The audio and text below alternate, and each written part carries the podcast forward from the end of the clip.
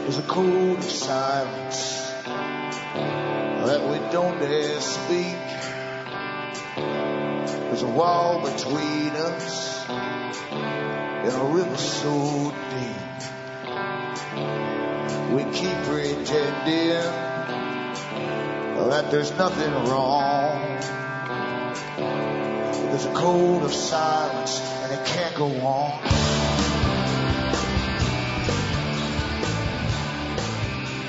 Hi folks, I'm Alan Watt and this is Cutting Through the Matrix on the twenty-sixth of April two thousand eleven.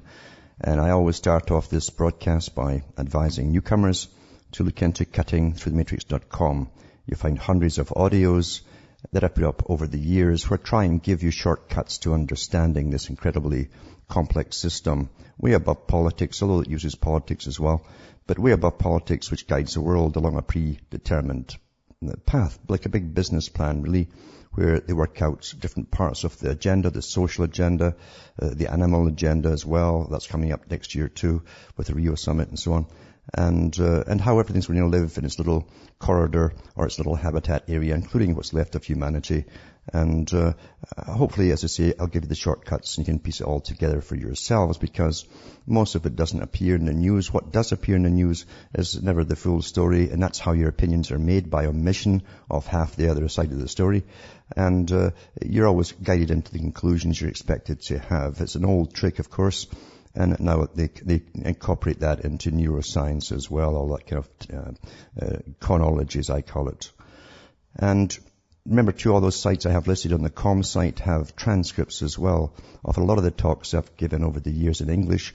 And if you go into Alan Watt Sentient Sentinel dot e u, you'll find transcripts in other languages, too, to choose from. And you can print them up and pass them around to your friends. Remember, too, you're the audience that bring me to you. I don't bring on the guests disguised as as, uh, as experts or whatever who end up selling you stuff. So it's up to you to keep me going. The ads you hear on this show are, are paid directly to R B N for the broadcast, and that pays them for this time.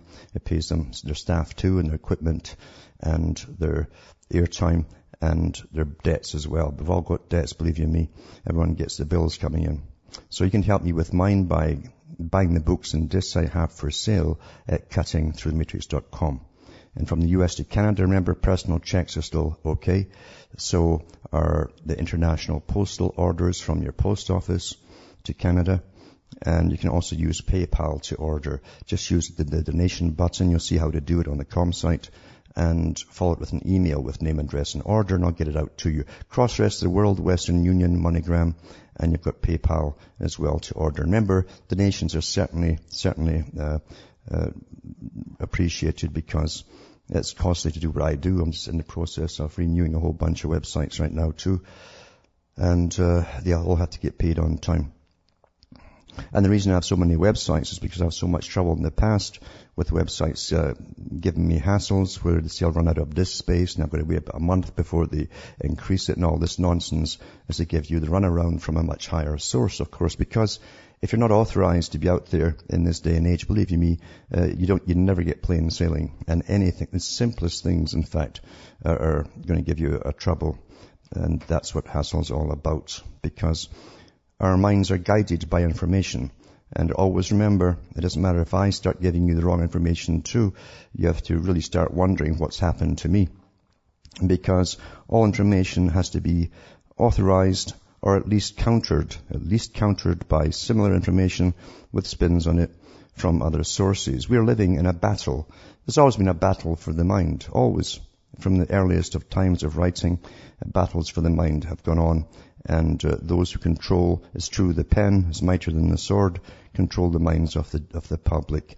And since really we live in a, a parasitical society from the top down, uh, that's what we've been given as a normality, uh, then those at the top, the dominant minority, as Quigley and other philosophers have talked about, and historians, you'll find that they must continue uh, dominating into the centuries and centuries beyond now. Back with more after this break.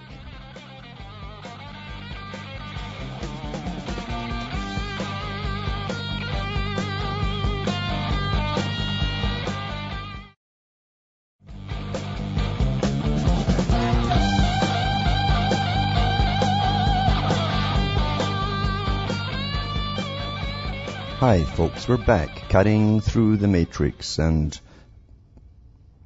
and talking really about how the future's always planned out, and it's done by definitely secretive societies, let's put it, call it that, secretive societies that once in a while get their names in the paper. Most of the times they, they do not. And of course we know that they also use technocrats, as Brzezinski called them, and Quigley called them too.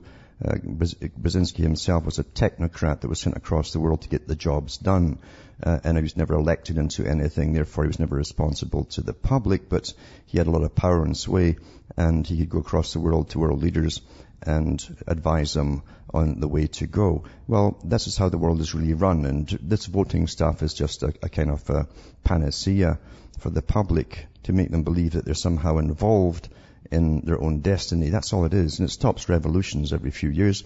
Over one hundred years ago, two hundred years ago, in fact, they found out that revolutions or rebellions tended to break out every five years or so. So they gave us this thing called uh, democracy and elections to make us think that, uh, and it kind of puts off the revolutions and rebellions, you see, and it's much easier to handle the public, because in democracy you simply vote out the present bunch and you hope the next bunch will be better, and that's what you really do, and, and it's when election time comes around. So we don't have rebellions and the, and the revolts and so on. Now, the ones who have access to, to real government, of course, we know are the guys that put them in, and the guys who also work for the guys who put in the politicians, meaning the lobbyists, are also given access to the politicians to make sure that they go a- a- along with the right agenda at all times. Now, the bureaucracies are incredibly important because uh, the parties come and go, you see, and they keep shuffling different politicians back and forth. But the, the bureaucrats are always there. They spend their whole life, their career, involved in their, their departments. They know what the big long-term agenda is, and that's why Churchill said, we've got to do what Adolf Hitler did, make sure that we have the civil service in our pocket, because, you see, these are the ones that really count. They really do count.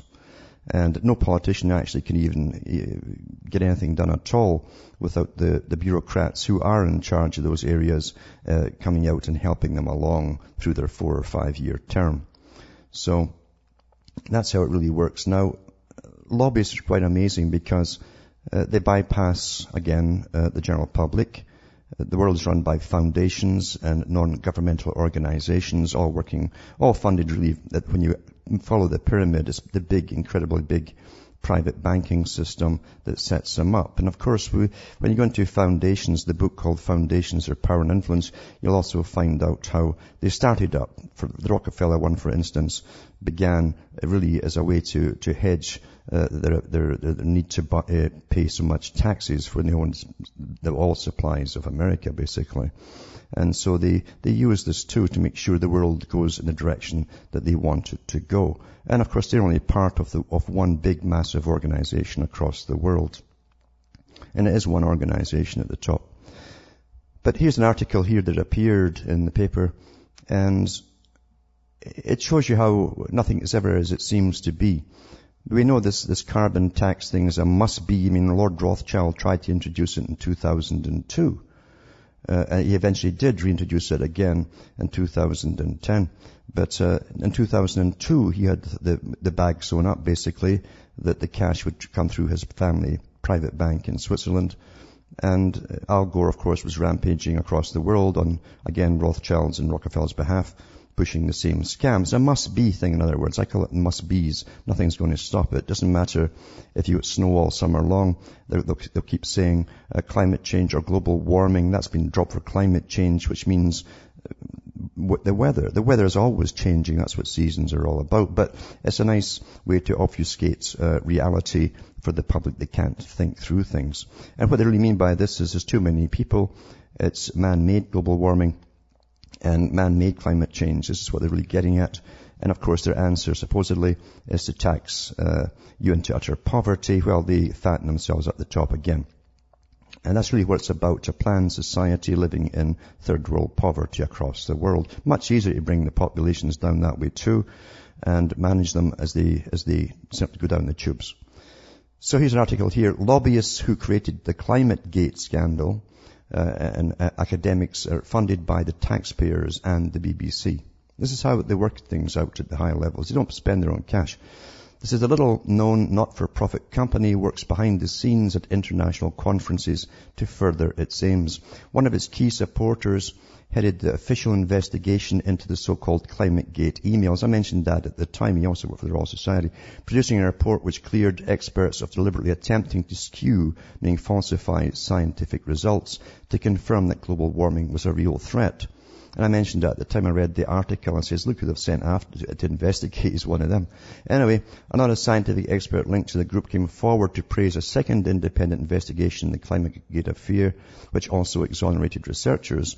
Set up with the banking, the backing of Tony Blair, then the Prime Minister, and run by a group of British members of Parliament and peers, that's the guys that get all their, the peer group, as I say.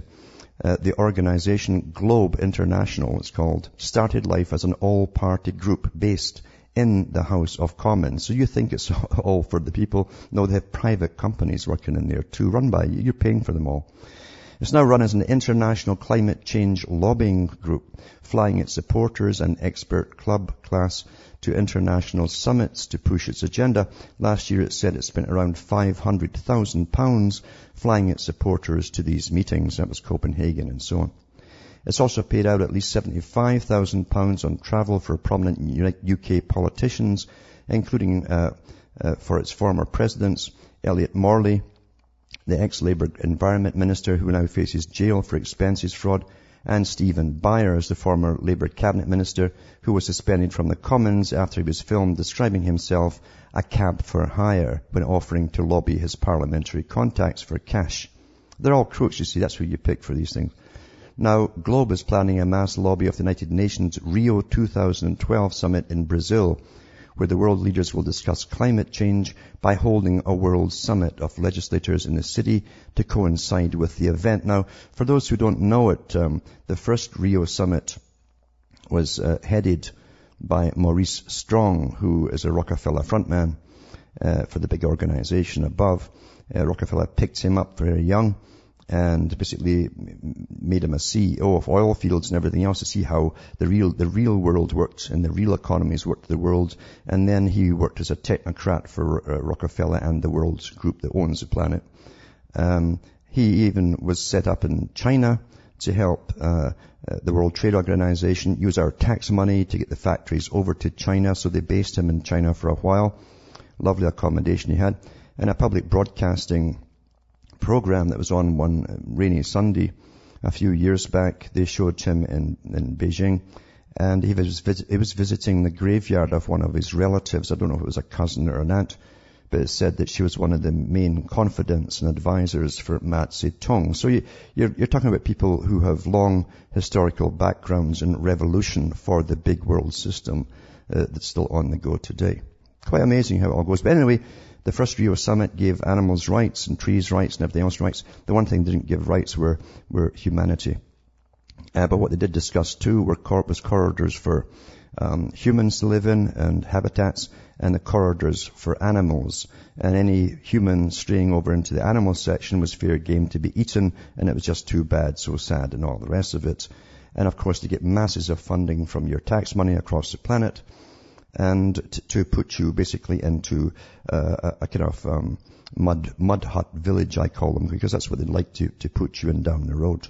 Probably will too, because we, we won't afford anything else with all the taxes. Anyway, the next one is two thousand twelve summit, something you got to watch, because you will not believe the documentation that will come out of this. And of course, all they do is, is have their big fancy meals there, Uh, stuff themselves, do a bit of quantitative easing off their chairs, and sign the papers that they've been working on for years and years. That's what these meetings are really all about.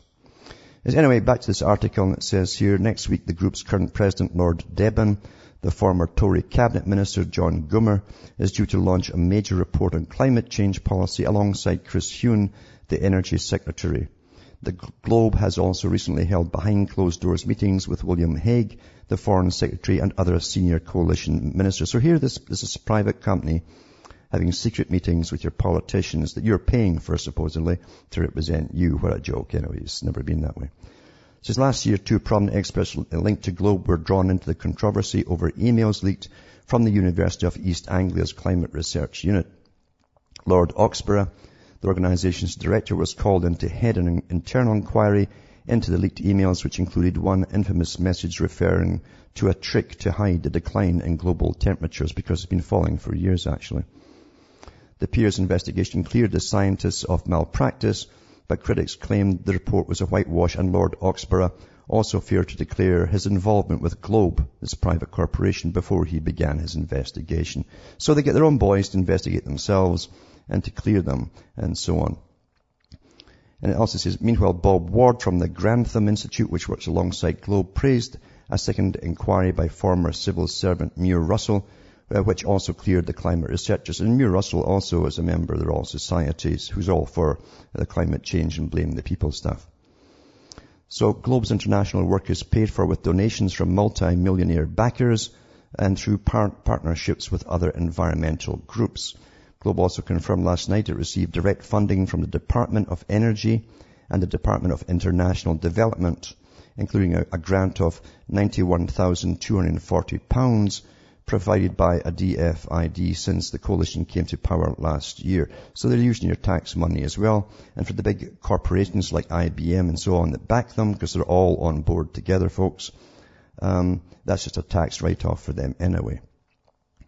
This is more cash from the D F I D is filtered through the ComPlus Alliance, which is a sustainable development communications alliance, they call it, of broadcasters based in Costa Rica, which is also supported by the B B C World Service Trust, the corporation's independent charity. And, of course, they get their big cash from the taxpayers as well. So it's all sewn up, folks.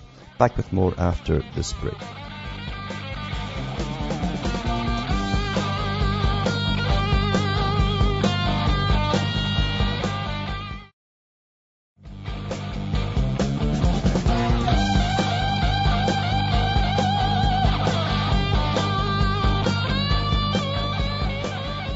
Hi, we're back and we're cutting through the matrix, reading an article about one of the, the big organizations that helps work, uh, helps working behind the scenes to get this global strategy on carbon taxes and all that through on the public. Not only carbon taxes, but literally design a new way for you to live and get the governments to pass laws to make you and force you to comply with them too. That's how the world is really run.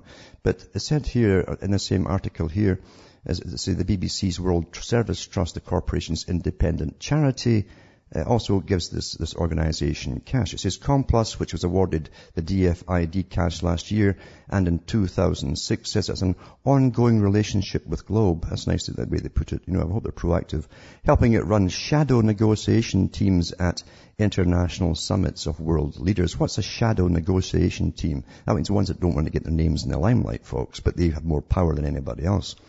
A spokeswoman for ComPlus said, the B B C is a founding member, not a funding member. They can make in-kind contributions like organising events, supporting logistics and sharing content. In other words, they, they fund them by paying for this rather than direct contributions. It's great how they got it all figured out, eh? She added that ComPlus did not fund Globe, but worked with them on convergent objectives. They convert the same strategy to bring us into mud huts. Last night, a D F I D spokesman confirmed the department had given ComPlus two hundred fifty thousand pounds in total to provide research, advocacy and communications work. That means propaganda on the public folk, communications work on the impact of climate change. The spokesman said that these contributions were awarded under the previous government. The current government has not given them any funding. And that'll be a lie too. You'll find it'll be continuous, and we'll find out about that next year, or maybe after the next Rio Summit.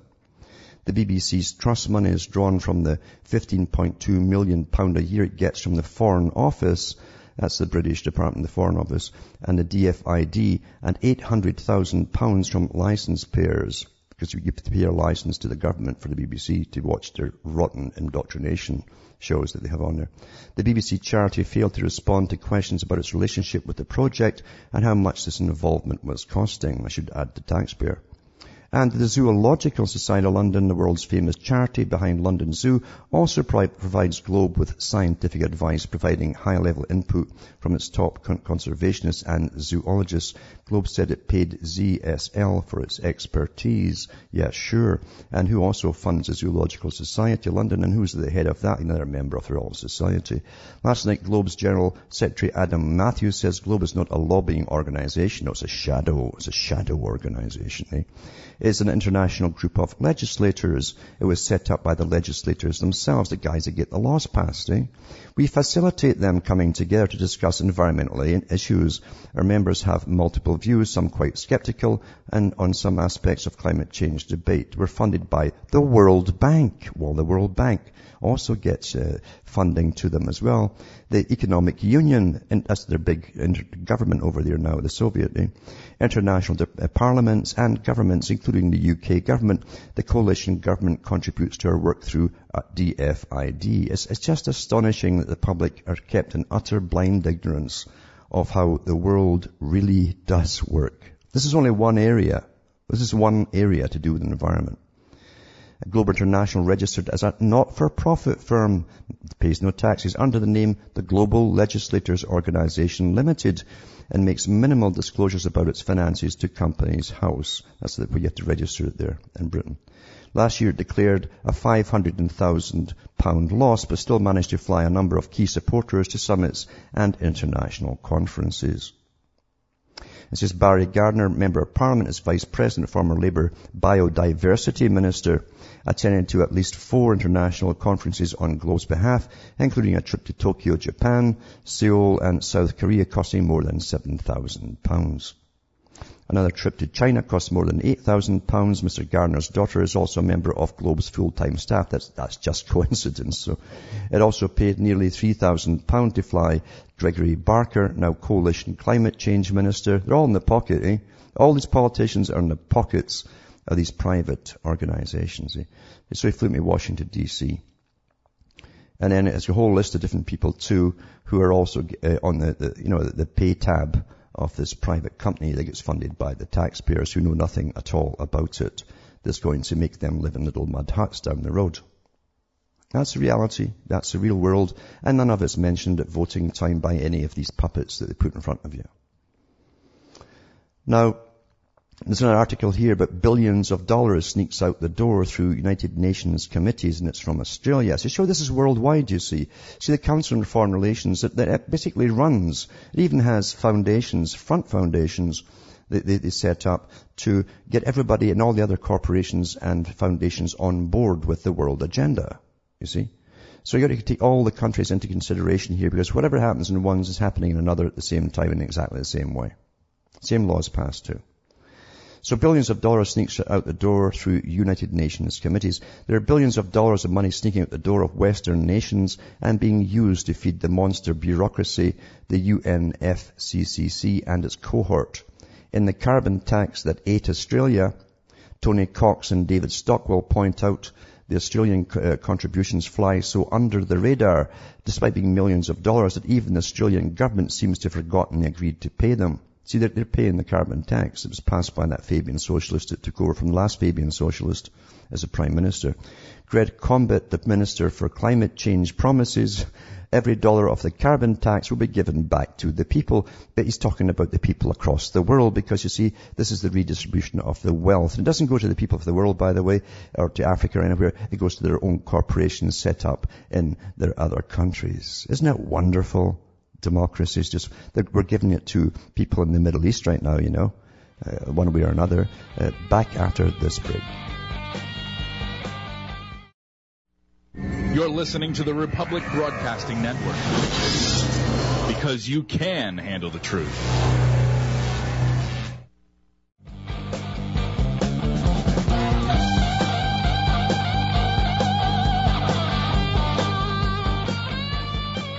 Hi folks, we're back, cutting through the matrix and just going through some of the, the carbon cons that are coming out and how it's all going to put us into little little uh, straw and mud huts basically down the road. We will live in little villages and we'll wear little grass skirts if we're lucky, if we're allowed to cut the grasses and make the skirts out of them. As long as they're enviro-friendly, we'll be okay, I suppose. And you'll know, little commie supervisors who work on behalf of their fascist masters who will come around to make sure that everything's okay. But back to the, the article here, it says here that um, uh, ten percent of the Australian carbon tax was given as a tithe to the United Nations. And then there's five hundred ninety-nine million dollars as part of the FAST, the FAST, I should call it a FAST, a FAST, alright, a Fast Start finance program over three years. That's in the pipeline too. So the governments are committing massive amounts to the United Nations, you see. And here's from, here's what the countries are, are committing right now from that Copenhagen meeting they had last year. It says Australia's going to give five hundred ninety-nine million dollars. Belgium is giving one hundred fifty million dollars for fast starts, and their total, um, for, for, uh, is, is for forty-two million dollars, or euros, I should say, forty-two million euros. Canada, Canada, where we've got one of the highest tax brackets on the planet. Uh, we're given four hundred million dollars. Isn't that nice? Just to get up going quickly, the fast start, which will always stay there when you're paying the main stuff on the side of it too. Anyway, it says Denmark is uh, paying uh, three hundred eight million dollars. Um, and it says uh, European Union is one hundred fifty million on top of what all the independent countries under the Union as well. Finland is one hundred ten million. Uh, France is one thousand two hundred sixty million euro. Germany is at one thousand two hundred sixty million euro. Iceland, uh, one million euro. Uh, Lux, Japan is fifteen thousand uh, million U S United States dollars. Uh, Luxembourg is nine million euro. Uh, Malta is one million euro. Netherlands is three hundred ten million euro. Norway, one thousand million. Uh, eventually it'll go up to three hundred eighty-two million. That's what they've got to actually mark down for Norway. Um, Portugal for faster is thirty-six million. And uh, once it's up and running, it'll be twelve million per year, I guess. Slovenia is uh, eight million euro. Spain, three hundred seventy-five million. These, some of these countries, remember, were bankrupted just recently too, and they're going to really get it again. Uh, Sweden is eight hundred million, and Switzerland is one hundred forty million. United Kingdom is fifteen thousand million. Oh, sorry, one thousand five hundred million. What's a few thousand here? They, they're dealing in billions these days, eh? It seems so like petty cash now. We're so used to trillions of dollars in debts and stuff. Anyway, that, look at the cash, and you wonder why these big international corporations are all on board with their shadow governments and stuff, working with, you know, behind the scenes there. Because these are the guys who are going to trade all this stuff that you're paying eventually, you see. That's, that's the con that's going on there. Big, big money. In fact, Rothschild said it. He says this is the next stock market. There'll be no other stock market eventually. It'll just be for basic stuff like food and so on, uh, as they take the world down. And this is going to take over from the stock market, basically. It'll be the new type of investment in, in eliminating carbon, supposedly. And they've got the big magicians already with, with uh, scientific-sounding terms and so on, ready to con you all into believing it. So anyway, that's out of Australia. And... Uh, It's, it's interesting, as I say, that um, how Australia really has, has been... I've said years ago that the C F R said that it was going to be part of this Asian uh, unit uh, bloc that they're setting up, Australia and New Zealand. In fact, this book's going back from the Council on Foreign Relations back to the nineteen thirties, talking about setting China up as, as the big honcho for manufacturing. And Quigley himself touched on the fact that the, it was the... Uh, there was two organizations the C F R set up as front groups to help work down through the, the years, many, many years, to bind them together with China, these particular countries. And uh, one of them was the Institute for Pacific Relations. Uh, that's what they called it. It was an actual C F R, uh, totally funded and an organized group to make it all happen. Anyway, uh, there's an article from the Australian, it's called, and the Prime Minister of Australia, Julia Gillard, or Gillard, um, says she, she rejects the need to contain China. In other words, she's so happy with, with the, the now business projects they've got working with China and the mining there and so on. There's a lot of farmers coming in as well, by the way, from China into Australia. And uh, they're being integrated. If you read through this long, boring article that misses most of the truth, um, then you'll find that uh, they're actually integrating the systems. That's why the last Prime Minister, also a Fabian socialist, also spoke, spoke Chinese. That's why they put him in. So that's to be part of the ASEAN project as well. And that was decided long before I was born, folks, or most of you as well, I suppose. What comes out true after the events never really bothers anybody, because we think now that twenty years ago or something is somehow ancient history, and that's how people are taught to be, uh, to think nowadays, you see. If it's not up to date and brand new and happening today, it's of no interest to anybody. But for those who remember the Falklands War and the British ships that got sunk when Argentina went to war and claimed over uh, the Madeiras, they called it at the time, the Falklands Islands, um who was financing these Exocet missiles and all the rest of it, who paid for them all. No one answered the questions. And now, now that it's okay to tell you, uh, it's in the mainstream media, Mail Online, a deep-rooted hatred of the British, how Israel's uh, armed junta in Falklands conflict. And uh, it says here, Israel secretly provided arms and supplies to Argentina during the Falklands conflict, according to revelations in a new book. Israeli Prime Minister Menachem Begin had such a deep-rooted hatred of the British that the Jewish state covertly became the biggest supplier of military equipment to the Argentine military junta. This is gas masks, radar alert systems, air-to-air missiles, and fuel tanks for fighter bombers were sent from Tel Aviv to arm General Galtieri's forces. The most audacious deal involved supplying twenty-three French-built fighter aircraft, Mirage three C's, which were camouflaged with insignia of Peru. So the camouflage, it was all dodged up. But they arrived after the war was over, the particular um, aircraft. But I remember at the time it happened because um, when the British troops stumbled across the, some of the equipment caches that the Argentinians had, they found they had better equipment than they had, even the night vision gear and all the rest of it. And um, it says, and, and then they show you a picture of Margaret Thatcher shaking hands with then-Israeli Prime Minister Menachem Begin in nineteen seventy-nine, but the Jewish leaders' hatred of the British spurred them to send weapons to Argentina's military junta following the Falklands War, or during the Falklands War. And Britain under um, Margaret Thatcher retook the Falklands Islands in June eighty-two, two and a half months after Argentina invaded. Some two hundred fifty-five British servicemen, more than six hundred fifty Argentinians, and three islanders were killed.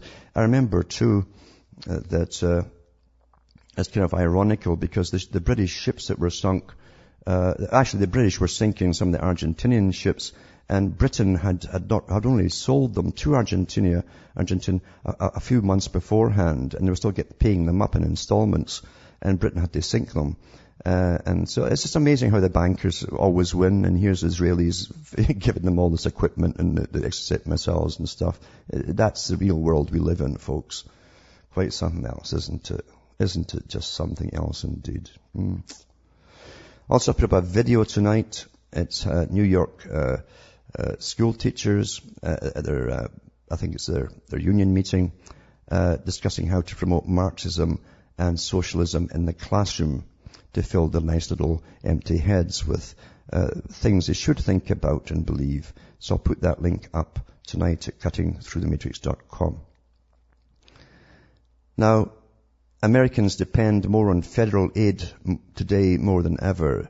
It says, this is U S A Today, and it says... Uh, More Americans depend on government assistance in two thousand ten than at any other time in the nation's history.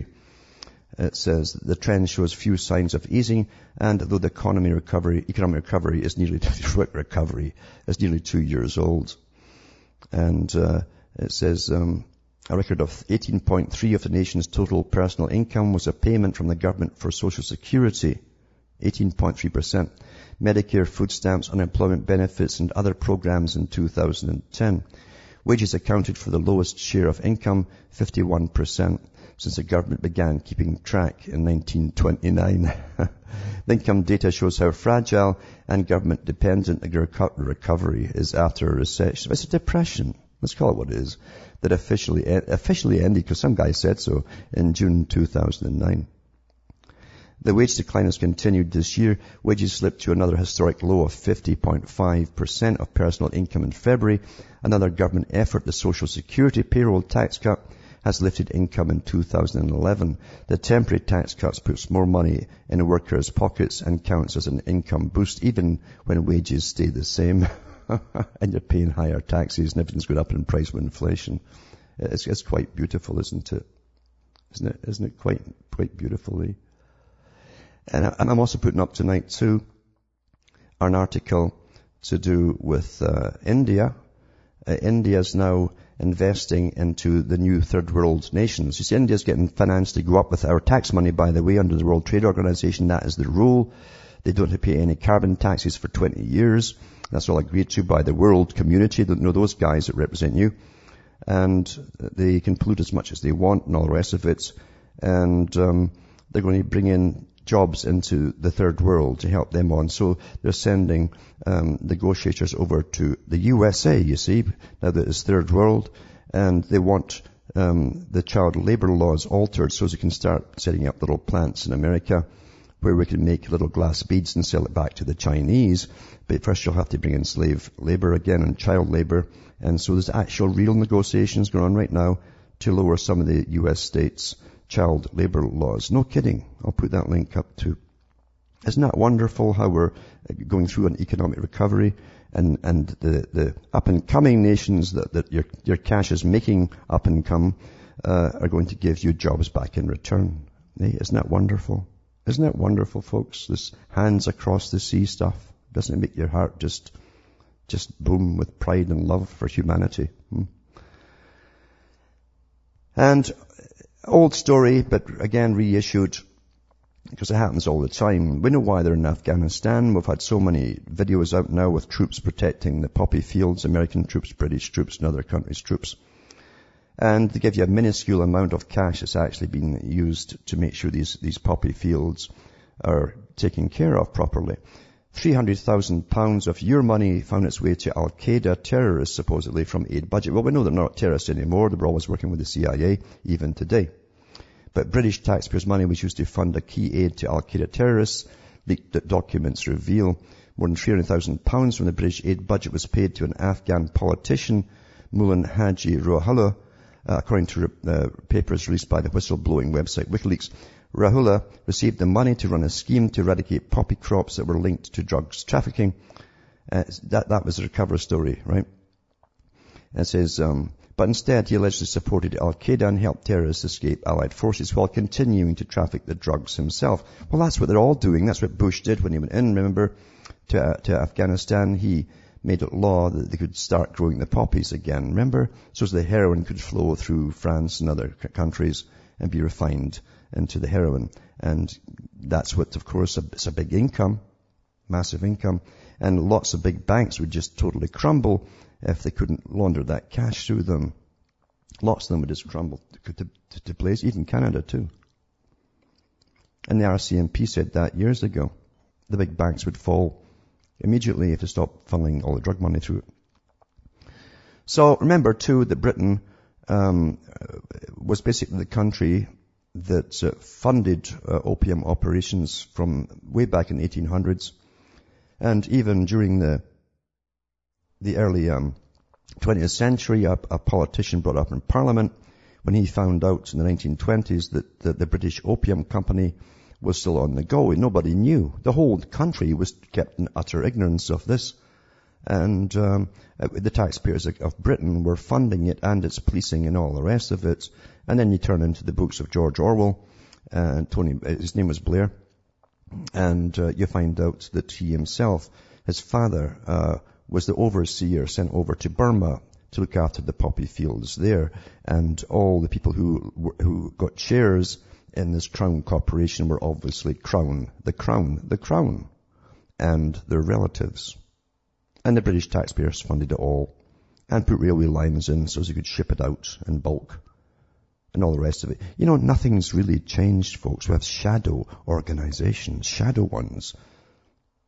They make laws with all legislation and legislators on board to make sure that you go and live in little mud huts. Isn't that nice? Well, if those folk who want to go back to nature, good luck to you. Good, good luck to you. Nice little dream. And you can live in a little fantasia world of Disney. And Britain too, just to show you what's coming across the world, every new pet dog must have a thirty-five pound microchip implanted. Uh, and it says plan to control dangerous animals by putting all eight million pets on massive database. So while we're on the database too, so that's what they mean by equality. Everything that lives and breathes carbon has to be on their databases, you see. And when you register anything, by the way, to a government, you no longer legally own it. I hope you understand that. If you own something, it's illegal to steal it from you. So if you register it down, you're actually giving them uh, the first dibs at the ownership of whatever it happens to be, your car or anything else. So once you've done that, you can't complain when they come and take your pooch away. And it says, um, a confidential White House document obtained by the Mail Sunday says the compulsory microchipping of dogs and change of ownership would affect anyone breeding dogs for sale or gifting to another person or persons. So you can't even give them away. This would apply to anyone breeding dogs, whether they're a breeder or a private person whose bitch has a litter, uh, whether planned or not. But the proposals last night prompted criticism. Well, you, you always get criticism, but nothing else is done because agendas go on, you see. And um, and that's how things are done on collective reasoning. They use it. Well, somebody's somebody got bitten on the West Coast, therefore the collective punishment is you're, all your dogs are going to get chipped. That's the Soviet technique, you see. You're, they're using it uh, because we combined with the Soviet system. The fascists feel far safer, safer when they've got a massive bureaucracy and a massive police force and a massive army ready to to, to make, make the peasants obey. That's why they love socialism. They invented socialism. They gave you communism. The richest people on the planet gave you communism. And even, as I say, uh, New Zealand, because it's lumped into with this, this uh, Asian Pacific region group, Uh, they're, they're on about uh, the, the fact that they themselves lack capabilities to intervene in a U S China conflict.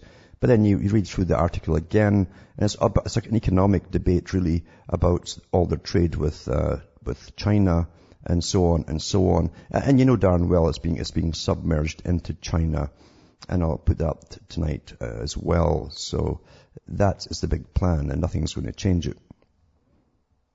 And then we'll go into the new big parks they're creating in the U S, where you will not be allowed to set foot on, as increase the wilderness areas for the, you know, the wildcats and stuff. Back with more after this.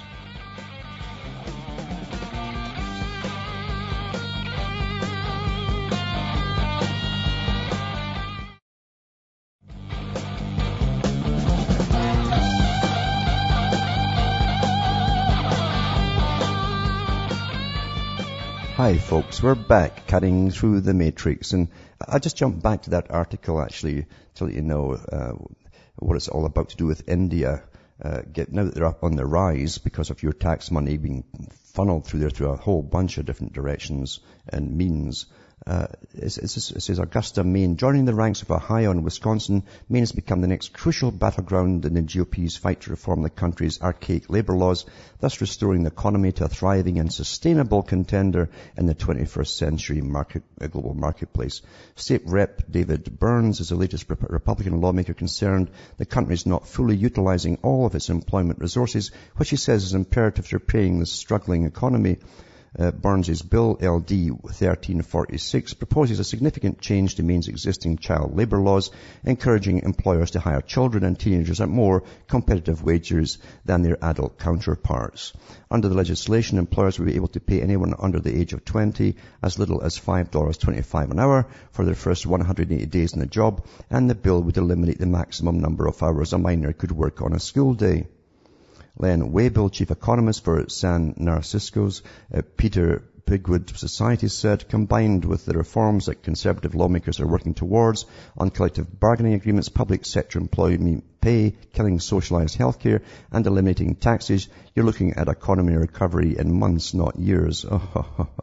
Anyway, the fact is, you see, India wants to get in on the act and give the, the next third, third world, which is really the U S, if you get rid of all of its consumerism right now, which is going to happen as the money inflates and inflates, then countries like India are going to be bossing you around.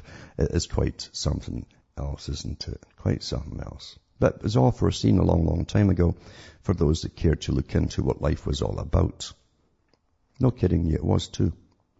And as Colorado, as I say, um, wilderness areas would increase by thousands of acres under a new bill. It says U S Representative Jared Polis, marked the Earth Day, the Earth Day, that's the one that's taken over from Easter, for those who didn't know it, by reintroducing a bill that would designate thousands of acres in Eagle and Summit counties as federal wildernesses. During a news conference Friday at the state capitol, the Boulder Democrat introduced the Eagle and Summit County Wilderness Preservation Acts. Protecting Colorado's natural treasures means protecting our state's identity and our state's prosperity, Paulus said. At their heart, our wild places are an investment, a savings account that pays enormous dividends, both, listen to this, in karma as well as cash. I tell you, Besmanov was right in how they used Hinduism to, to really whack the public's minds. Anyway, Paulus' bill got backing at the news conference from Colorado nature photographer John Fielder and outdoorsman uh, Aaron Ralston. The bill would designate one hundred sixty-seven thousand acres in Eagle and Summit counties as wilderness and special management areas. Wilderness designation would pro- prohibit mechanized vehicles and developments in those areas. That's a lie too, by the way, because under the U N agreement that oversees all these biospheres, as I like to call them, uh, the big corporations can put in a bid to mine or whatever, but no one else can go on the land. It's really putting all the, the resources uh, aside so that only the, the chosen will get in, these big chosen companies. Anyway, everything's a con, as I say, and it's just astonishing that the public continue to expect politicians to change their world for the better, since they're all in the bag of the bagman, the guy that carries the cash. That's who puts them in, isn't it? And people had better do something on an individual basis to wake up, because you can't keep saying we, we, we. If you put most of the we together, they start killing each other off because they all have different ideas of how their personal lives and the world should be run in general.